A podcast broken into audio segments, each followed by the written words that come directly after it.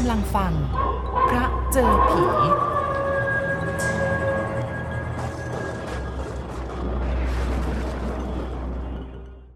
มาฟังเรื่องเล่าของคุณบุญส่งสิริจันทร์นะคะ คุณบุญส่งสิริจันทร์จะมาเล่าถึงเรื่องราวเมื่อครั้งหนึ่ง ที่ได้ไปประสบพบเจอกับเรื่องราวน่ากลัว เรื่องราวที่เรียกว่าหลอนประสาทคุณบุญส่งกันเลยทีเดียวค่ะ แต่ว่าจะไม่ได้เกิดขึ้นที่ประเทศไทยบ้านเรา เรื่องนี้เกิดขึ้นที่ซาอุนะคะ ย้อนกลับไปเมื่อปี 2527 คุณบุญส่งนั้นได้ไปทำงานอยู่ที่ตะวันออกกลาง ก็คือที่ประเทศซาอุดิอาระเบีย โดยไปกับบริษัทจัดหางานแห่งหนึ่งในกรุงเทพ รุ่นที่ไปนี่ก็จะมีคนงานทั้งหมด 56 คนค่ะ โดยได้เดินทางไปประมาณต้นปี เมืองที่ไปทำงานก็คือเมืองเจดดาซึ่งที่นั่นนี่มีคนงานประเทศไทยอยู่เยอะเลยทีเดียว แล้วก็คนฟิลิปปินส์ก็ไม่ใช่ว่าจะน้อยนะคะ โดยทำงานให้กับบริษัทอื่นอีกหลายบริษัทก็แยกๆกันออกไป แต่ว่าโดยปกติแล้วการไปทำงานที่ตะวันออกกลาง บริษัทที่นั่นเขาจะมีการจัดที่พักให้กับคนงานทุกคน รวมถึงอาหารและสวัสดิการที่ทุกคนจะต้องได้รับ ซึ่งคุณบุญส่งเองก็ทำอยู่แบบนั้นเช่นกันค่ะ ที่พักที่ทางบริษัทจัดให้นะก็จะเป็นแคมป์บ้านพักโดยแบ่งออกเป็นล็อกเป็นล็อกนะคะ ล็อกหนึ่งจะมีอยู่ 2 ห้อง ห้องหนึ่งก็จะมีคนพักอยู่ 2 คน ลักษณะจะเป็นบ้านพักมีสองหลังคู่กัน โดยตามปกติแล้วที่พักของคนงานจะอยู่ติดกัน แต่ว่าที่ที่คุณบุญส่งพักอยู่ กลับแยกออกมาจากบ้านพักหลังอื่นๆ มาตั้งอยู่ของไซงานจะมีอยู่สองหลังคู่กัน คือความเป็นจริงแล้วเนี่ยอาจจะพักรวมมากกว่านี้ก็ได้ ถ้าอยากจะอยู่ร่วมกัน แต่ว่าโดยมากจะพักเพียงแค่2คน เพราะว่าสะดวกสบายดีไม่แออัด ข้าวของเครื่องใช้เช่นพวกโต๊ะเก้าอี้ก็มีไว้พร้อมสับ ส่วนเตียงเนี่ยก็สามารถเบิกจากหัวหน้าได้นะคะ ลักษณะของเตียงจะเป็นโครงเหล็กง่าย ๆ แบบเตียงพับที่บ้านเรานิยมใช้กัน แล้วก็สามารถต่อเป็นชั้นเป็นชั้นได้ ถ้าต้องการเตียงเดี่ยวก็ไม่ต้องต่อ แต่ถ้าต้องการเป็นชั้นก็ต่อขึ้นไป ห้องพักที่คุณบุญส่งพักอยู่เป็นห้องพักที่อยู่ริมสุดของแคมป์คนงานเลย แล้วก็ห่างจากแคมป์ออกไปนี่ก็จะเป็นทะเลทราย คุณบุญส่งพักอยู่ที่นี่ด้วยกัน 3 คน เพราะว่ารู้จักกันก็เลยตัดสินใจอะรวมอยู่ด้วยกัน 3 คนเลย ก็จะมีคุณบุญส่งมีพี่สมาน แล้วก็มีคุณคำปัน ซึ่งทั้งสองคนเนี่ยมาจากภาคตะวันออกเฉียงเหนือด้วยกันทั้งคู่ อย่างที่บอกไปแล้วนะ ว่าเตียงเนี่ยมันจะทำเป็นเตียงเดี่ยวก็ได้ หรือว่าจะทำเป็นชั้นก็ได้ ที่อยู่กัน 3 คน ถ้าใช้เตียงเดี่ยวจะทำให้กินเนื้อที่มาก เพราะว่าห้องที่อยู่ก็ไม่ได้กว้างอะไรมากมายนัก เลยตัดสินใจค่ะทำเป็นชั้นเป็นชั้นขึ้นไป ห้องมีอยู่ 3 คนก็เลยทำสามชั้น โดยคุณบุญส่งนอนอยู่ชั้นล่างสุด คุณสมานอยู่ชั้น2ส่วนคุณกำปันนั้น อยู่ที่ชั้นบนสุดนะคะ คุณคำปันนั้นนอนอยู่สูงจากพื้นเกือบ 3 เมตร ส่วนพื้นห้องที่อยู่เนี่ยก็จะเป็นพื้นปูน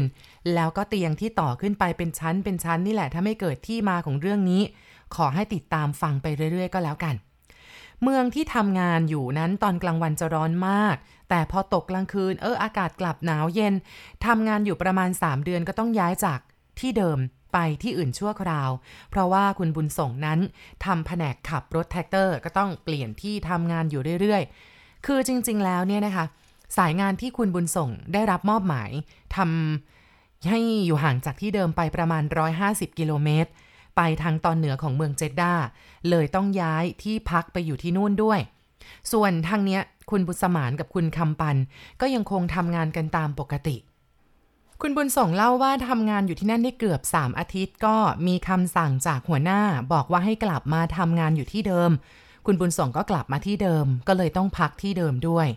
พอไปถึงห้องก็ต้องแปลกใจค่ะ เพราะว่าคนงานที่เคยพักด้วยกันกับคุณบุญส่งสองคนก่อนหน้านั้น คือคุณสมานและคุณคำปันนะไม่อยู่แล้ว ก็ปล่อยให้ห้องทิ้งว่างไว้เฉยๆ รวมทั้งห้องข้างๆที่อยู่ติดกันก็ย้ายออกไปด้วย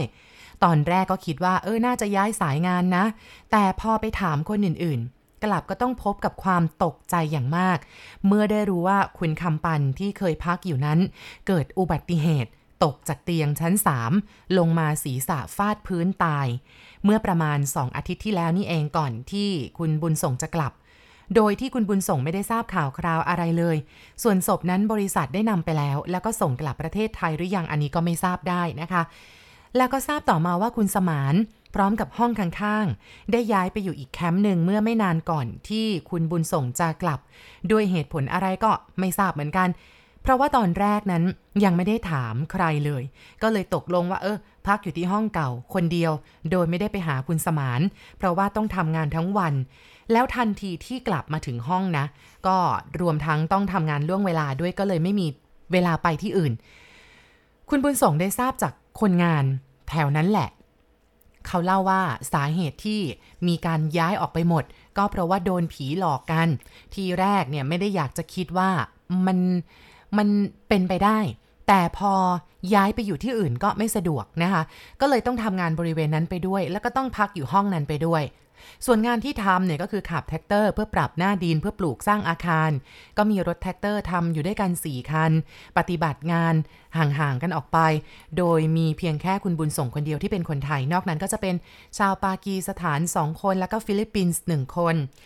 คุณบุญส่งพักอยู่ 2 คืนค่ะ ก็ปรากฏว่าไม่มีอะไรเกิดขึ้น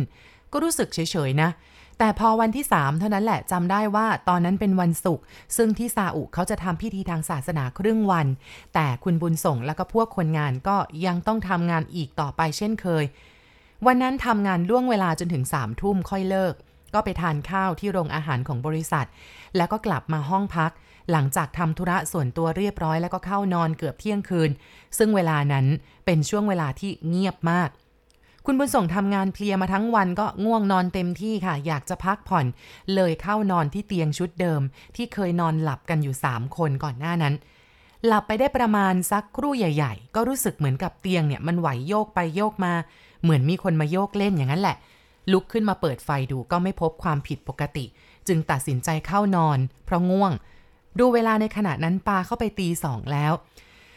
ในขณะที่กำลังเคลิ้มเคลิมอยู่ค่ะ คุณบุญส่งเล่าว่าผมก็ต้องสะดุ้งสุดตัว เพราะได้ยินเสียงเหมือนวัตถุหนักๆ อะไรสักอย่างหนึ่งหล่นลงมาที่พื้นห้องดังตุ๊บใหญ่ ผมก็งัวเงียลุกขึ้น คิดว่าเป็นกระเป๋าใบใหญ่ของผมที่วางเอาไว้บนเตียง ชั้นสองคงจะร่วงหล่นหรือเปล่า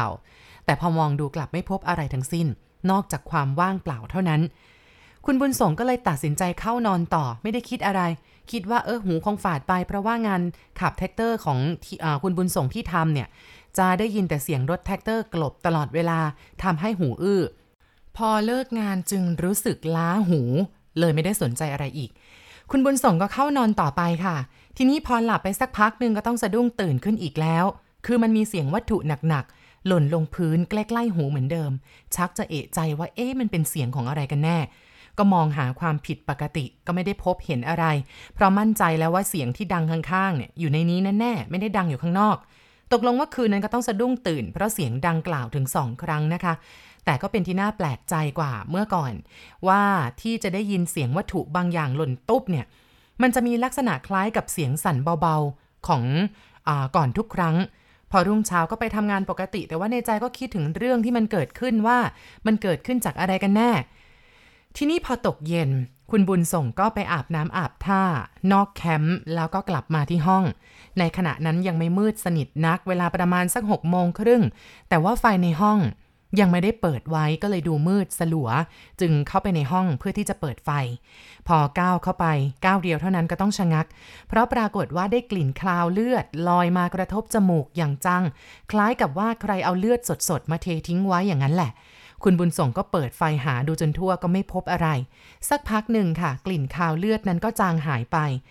คืนนั้นกว่าจะหลับสนิทได้ ก็ใช้เวลาดึกพอสมควร แต่ก็ไม่มีเสียงวัตถุอะไรหล่นเหมือนคืนก่อนมารบกวนอีกเลย ทีนี้พอรุ่งเช้านะคะซึ่งเป็นวันอาทิตย์ วันนั้นตอนพักเที่ยงก็ได้ไปหาคุณสมานที่แคมป์ที่แกย้ายไปอยู่ แล้วก็เล่าถึงเรื่องราวที่ตัวเองได้ประสบพบเจอมาสองคืน ให้แกได้ฟังคุณสมานได้ฟังแล้วแกก็เล่าถึงสาเหตุที่ว่าทำไมแกต้องย้ายออกไปอยู่ที่อื่น แกพบเหตุการณ์เดียวกันกับคุณบุญส่งที่ได้เจอเจอมาสองคืนแล้ว แกก็เล่าถึงสาเหตุที่คุณคำปันตาย แกบอกว่า เย็นก่อนวันที่คุณคำปันจะเสีย คุณคำปันกินเหล้าหนักมาก กินกันสองคนนี่แหละ คุณผู้ฟังอาจจะสงสัยนะคะว่าเอ๊ะที่ซาอุมีเหล้าเบียร์ได้ยังไง ก็ต้องเรียนตามตรงเลยว่าถึงแม้ว่าคนซาอุจะถูกห้ามไม่ให้กินเหล้า เพราะว่าผิดกับกฎของศาสนา แต่คนไทยนั่นแหละค่ะ ที่แอบเอาไปต้มเหล้าเถื่อนขายกันอย่างลับๆ ขวดหนึ่งก็ตกประมาณ 700 บาทไทย ซึ่งจริง ๆ แล้วกฎหมายที่นู่นเขาเข้มงวดมาก ถ้าถูกจับได้นี่จะถูกแขวนคอทันที แต่ก็ไม่วายว่าจะมีคนไทยแอบทำกัน เพราะว่ารายได้ดีคุณสมานบอกว่าแกกับคุณคำปันกินเหล้าด้วยกันถึงสี่ทุ่มจึงเข้านอน คุณคำปันแกคงจะนอนดิ้น หรืออะไรยังไงก็ไม่รู้ ก็เลยเกิดพลัดตกจากเตียงชั้นสามลงมา หัวฟาดพื้นทำให้แกตายทันที เหตุเกิดประมาณตีสองลักษณะการตายของคุณคำปันคือนอนหงาย มีเลือดออกทางปากทางจมูก คุณสมานยังบอกต่อไปว่าหลังจากที่คุณคำปันได้ตายไปไม่กี่วัน แกก็นอนอยู่ดีๆ นั่นแหละจะมีเสียงเหมือนที่คุณบุญส่งได้ยิน คือมีวัตถุหนักตกลงบนพื้น จากนั้นก็จะมีกลิ่นคาวเลือดโชยมาอย่างแรง บางคืนก็จะมีเสียงเหมือนคนเดินไปเดินมาอยู่หน้าห้อง พอเปิดประตูออกไปดูกลับไม่พบอะไร มีอยู่คืนหนึ่งค่ะคุณสมานเล่าว่า แกเลิกงานช่วงเวลาประมาณสักสามทุ่มกว่า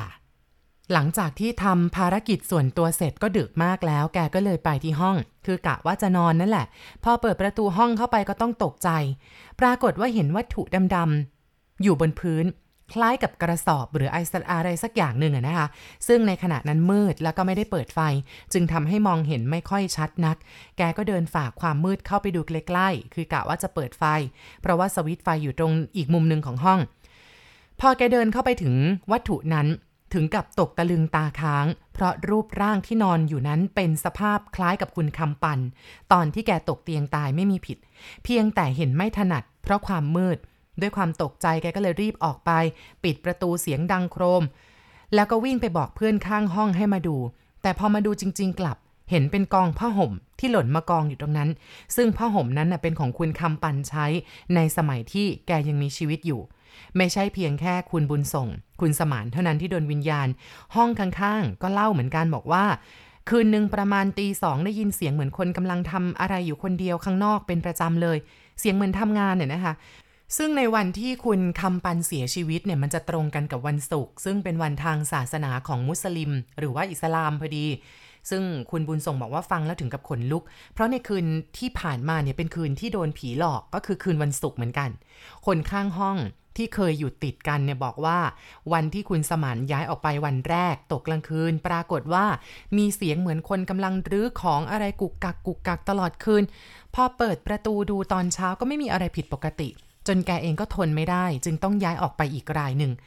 อย่างที่เรียนแจ้งไว้ในตอนแรกนะคะคุณบุญส่งเล่าว่า ห้องที่พักอยู่เนี่ยเป็นห้องที่อยู่ริมสุดของแคมป์แล้วก็แยกตัวออกมาต่างหาก ตกกลางคืนก็เลยวังเวงดูน่ากลัว และตั้งแต่คุณบุญส่งประสบเหตุคราวนั้นก็ย้ายออกไปเลย แล้วก็ไม่คิดจะหวนกลับไปอีกไม่คิดจะไปอีกแล้วแน่นอน คือเข็ดขยาด นี่ขนาดอยู่ซาอุนะ ยังไม่วายโดนผีหลอก คุณกำลังฟัง พระเจอผี